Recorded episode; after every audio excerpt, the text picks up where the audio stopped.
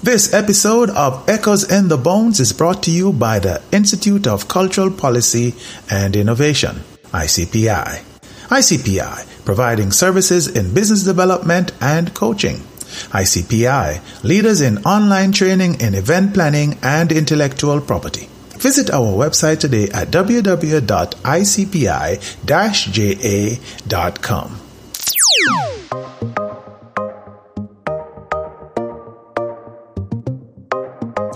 On this episode of Echoes in the Bones, we speak to legendary writer, journalist, and music historian Julian Jingles Reynolds. Mr. Reynolds, how are you doing? Alhamdulillah. Alhamdulillah. Giving thanks. And thank you so much for having me on your program. Yeah. I, I really respect that. Thank you. Yeah, man. So tell us, um, we- we usually start at the beginning. Yeah. How, how you get involved in this thing, how you come up into the business. Oh, tell us a little about your background that way. Well, boy, my background in the music aspect goes back to the late 40s, early 50s. I, I actually was born in Fletcher's Land. And where I was born, my, my, at, at the top of Duke Street, across the street was the very famous at the time Mel, Melrose Hotel, uh, where they would have live music and you know people visiting would stay there. It was a Kingston hotel, and my back gate in Duke Street across Johns Lane was a very well-known dance hall known as Caterers. So my mother later on would tell me that there's no way I could have escaped the impact of the music on me because from she was carrying me in, in her stomach, I was hearing the music coming across the street from Caterers. Um, Caterers is known and well known for dances. It was a dance hall. It was a catering school, but uh, on the weekends they played music. And then again, I, I the first school that I went to was the famous uh, dance hall again, known as Foresters Hall down on North Street and Love Lane. Uh, there wasn't music there when I went to that school, uh, prep school on Mondays, but I remember could see the the donkey cart or the, the van or truck come to get the sound systems that play there on a Saturday night, uh, the big sound system. So I was surrounded by, by music, uh, and, and my father was an avid music lover, avid. So I, I really was exposed to the music from, from infancy. Uh, I, I, I, I grew up in Jonestown at first when I left Fletcher's Land.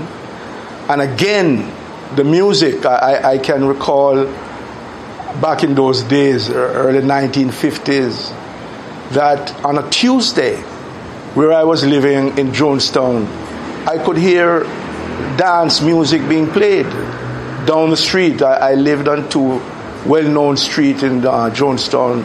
One was Cook Street and one was Penn Street. These were dance where you had well known uh, dance halls and music coming from. So I was always surrounded by the music, and my father drove that to me into me also. Uh, it was inescapable. But after leaving again uh, Jonestown, my, my, my mother did not too dig for her only son to grow up in the West. She, she had a sensitivity about West Kingston. So we moved from West Kingston all the way over to East Kingston. And I grew up in Raytown, Rollington Town, Franklin Town, Vineyard Town. And it was at Elliston Primary School that I well, it wasn't it was called government schools then that I went to and I was exposed again to the music because the the, the, the well-known uh, group uh, Bunny and Skitter was one of the top recording groups few but Bunny and Skitter was really a top recording for Studio One uh, the school that I went to, Elliston, which was in uh, East Kingston, Franklin Town, right at the corner between Franklintown and Raytown. Bunny and Skitter in the late 57, 58. I, I started going there in 57, I think. But Bunny, a girlfriend, was in school with me. Uh, uh, uh, and I remember sometimes in the afternoons, they would come to Bunny and Skitter, that is, recording artists early, talking about 1958, that period, 57, 58, 59. Come Bunny and Skitter to see uh, Bunny's girlfriend at the elementary school that I went to. And so I was exposed to these recording artists coming from Studio One, the studio, Yeah. having recorded, Yeah. and would be telling me as a youth i- i- in school about their session they just had. So again, i i- it's like a, a path that I was on all the while, exposed to the music and those who were in it. So I, I- I really went through that, and uh, I started doing a lot of things early, a lot of things. One was reading. Uh, I remember when I was about six, seven, when I look back on those days, my father got me the Star newspaper. Had someone deliver the Star there like two or three times per week. I was like seven years old for me to read the Star. So I guess from those kind of, I always had books. My father wasn't a big reader, but he was a talker, debater, trade unionist, wharfman, but he always made sure that books were there for his only son to read. So again, I was exposed to the literary aspect of life. And I guess these are the things that impacted me in terms of the direction that I ended up taking because I, I, I, I- I started writing very early. Uh, I was like 15. Tell What- us about school. School. Elliston? Yeah, all of the schools. All of the schools? Yeah. Great. Um, Elliston Elementary School, primary school, government school was a hell of a school for me. In that I was exposed to a lot of youths who we all grew up working class, uh, in a city, and I was exposed to all kinds of things, all kinds of things. And I was encouraged to, I, I remember even then at school, for some strange reason, I was the one who, when we had breaks, recession, uh, would be the one who would be organizing whatever little skits or whatever we did in break. And they always turned to me to do like uh, uh, police and thief, cowboy and Indians. But from then, I was given the responsibility of coming up with those storylines and skits and all that. So I, I enjoyed school a lot. I, I, I was uh, fortunate the first time I took the, they, they call it then scholarship, which is common entrance exam. And I was fortunate to have gotten uh, uh, a common entrance uh, from Elliston to Kingston College. And that again was another great move for me because I, I really was exposed to some amazing things at Kingston College. Amazing people, amazing youths, teachers. I, I, I tell people I remember when I was like in fourth form, I, I was being taught philosophy at KC. Uh, I, I, was exposed to all kinds of things. And I started writing then. Uh, I, I think I showed a line, uh, and my English teachers would tell me that I could write. And so when I, at 15, when I told my parents that I wanted a typewriter, and without any hesitation, my mother and my father gave the money to my dad, and he took me down to Harbor Street, place never forget, A. Leonard Moses, and I got my Smith Corona. it was at 15 to begin my writing, my career, my whole uh, you know uh, exercise as a writer, and it was from that I went into writing. I started writing my novel when I was 16 years old, A Reason for Living. I was 16. Just left KC because I decided I wasn't going to know sixth form or take any more examinations, what have you. I was going to write. I knew that I was going to write. And I left school. I had a, a, a short story I got published at the Gleaner, amazingly. And when I tried to get another piece of fiction work published, the editor, great Theodore Sealy, then uh, interviewed me and asked me what it is that I wanted was to do. And I told him that I have a novel I'm working on and I'm going to be, I'm going to write. And he said to me, listen, let me tell you something. You can't make it as a living as a writer in Jamaica. My advice to you is that there is a exam we have coming up uh, in looking at the Sunday paper, the Gleaner, for journalists, young journalists. And that's how I went into journalism, straight from KC, because Mr. Sealy directed me to, yes, still encourage you to do your novel, your writing, what have you, but you need a steady job. And if you're going to be a writer, become a journalist. So that's how I entered professionally journalism. Yeah. So when you, when you became a journalist, what, what were you a beat writer? What areas did you cover initially? I was assigned to the sports desk. Okay. Uh, I was assigned to the sports desk, which I didn't mind because I love sports a lot. Coming from KC, coming from Elliston, coming from Lena City, cricket, football, I love sports. So but I also, because of my father's activity as a port worker and a trade unionist, I also was always exposed to the political life of Jamaica through my parents. Uh, my father was a, a, a, member of the Bustamante Industrial Trade Union, the big union, which was coming out of the Jamaica Labour Party, or the Jamaica Labour Party came out of the BITU. Uh, and my mother was uh, from the opposite camp. So again, I was brought up in a household wherein my father was a labourite, but my mother was a comrade. And they lived together for 40 odd years. And just, I was just exposed to them when they internally had their disagreements, but they still continued living. They didn't separate through politics. But it, it, it nurtured me and, and it, it gave me another sense of direction. So while I was on the sports desk at the Gleaner, I informed the editors that I really would like to do some covering of the political because I had an interest and a knowledge of that. And I was assigned to work with the chief political reporter who was a deputy editor at the time a man by the name of, um, I forgot his name now, but he was a, a, an excellent journalist.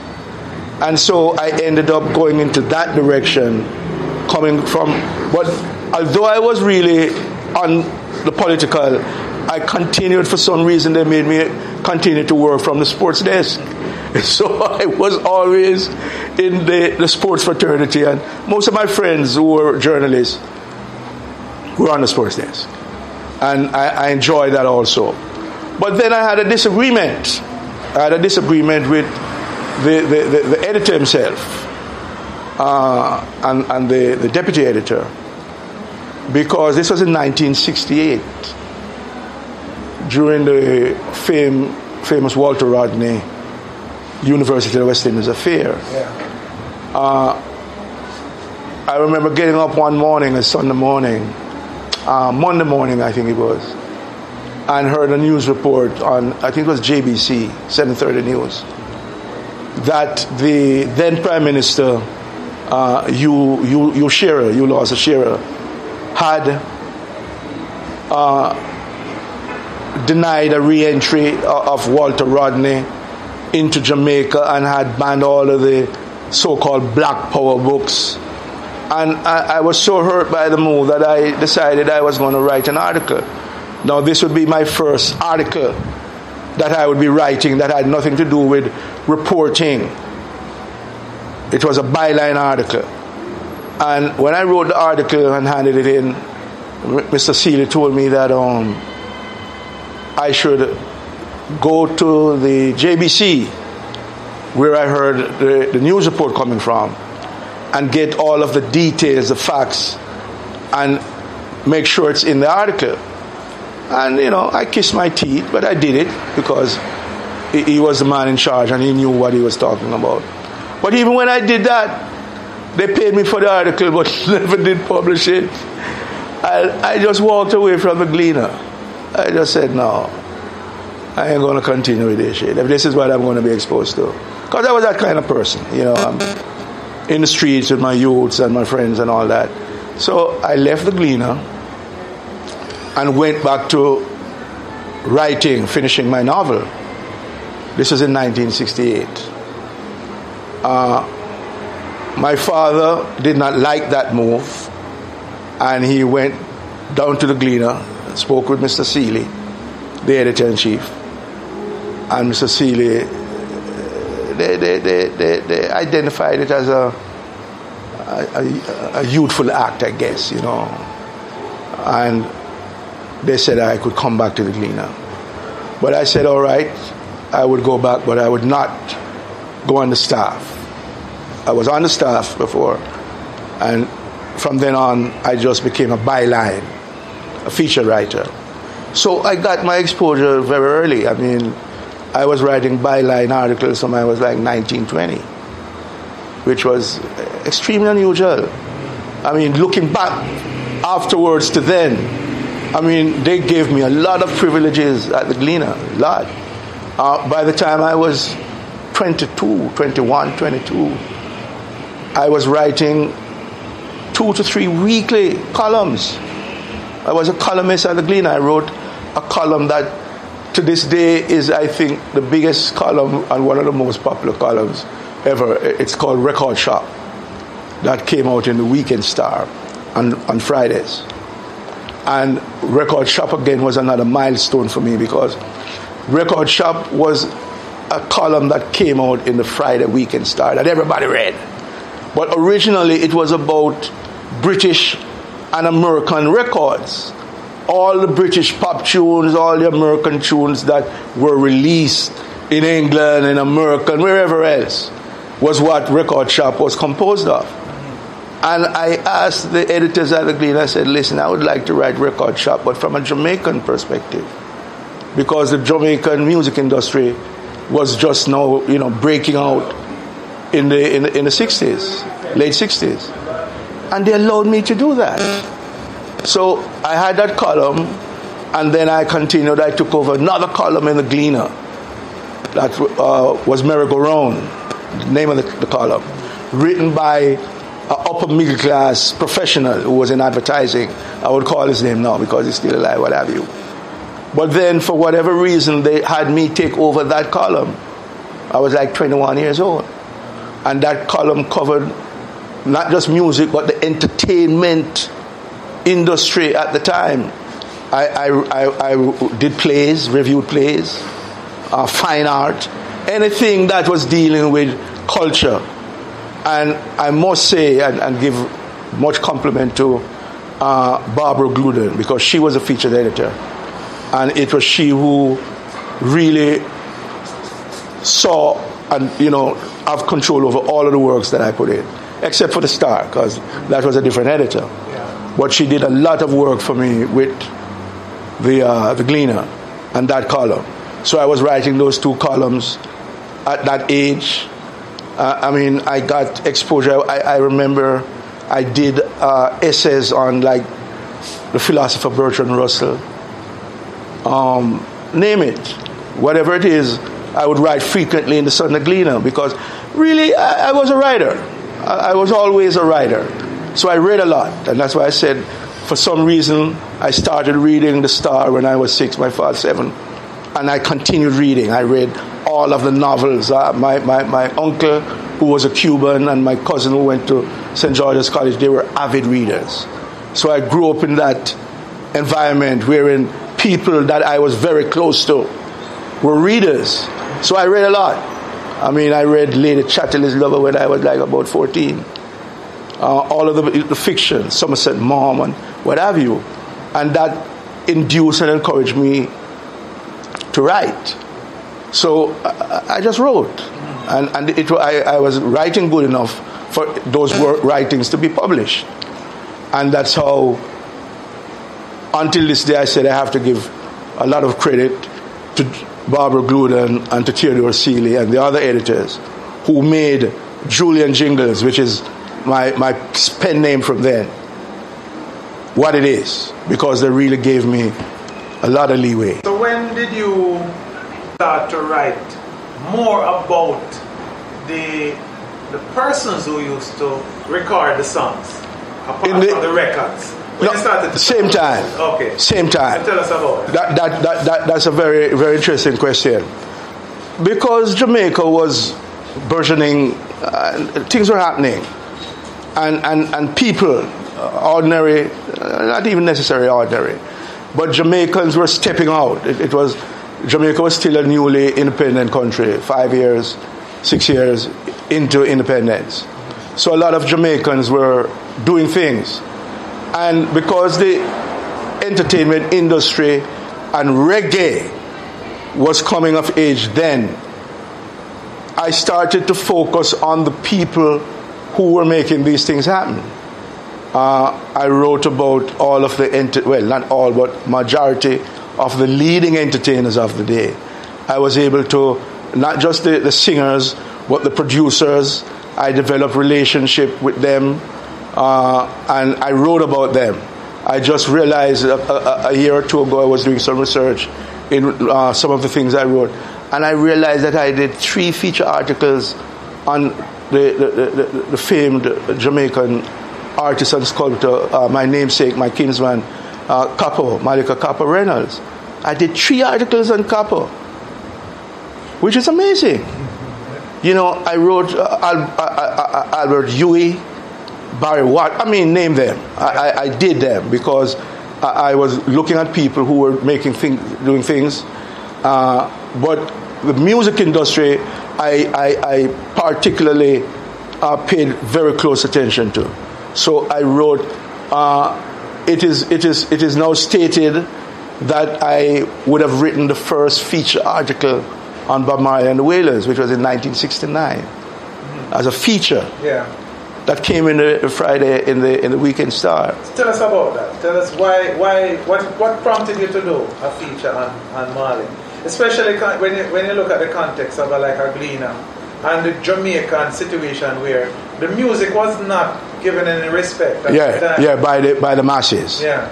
Uh, however, the quote unquote the masses, the ones who continued to love and understand the music and who made the music acceptable because they never deal, they never bowed or turned away from it. And we who were in the streets, who recognized that something was happening that was unique to Jamaica, uh, and having developed the relationship, one of the things that I had, I think, going for me, and in this particular case with the Wailers, that they were moving and influenced by Rastafari. Uh, the late great Ma- Ma- Ma- Kumi Planno, Mortimer, was their guided and uh, mentor and what have you. So they were really very much interested in following what I was doing. Because here is this young journalist who was writing about what was happening in terms of the culture and the people at that time at the grassroots level. Uh, I, I, also smoked a lot of weed. I, I really enjoyed smoking ganja at that age as, as, a youngster. And my head was not, you know, I, I wasn't professing on making a lot of noise, but I believed in what the Rastafari movement was saying and doing. So I gravitated to people like Bob Marley and the Wailers to really capture what they were singing, what they were talking about, what they were bringing out, which is the suffering of the masses. Stop. Thank you for listening. If you enjoyed that episode, please subscribe to the show and give us a five star review and even drop us a comment if something really stood out to you.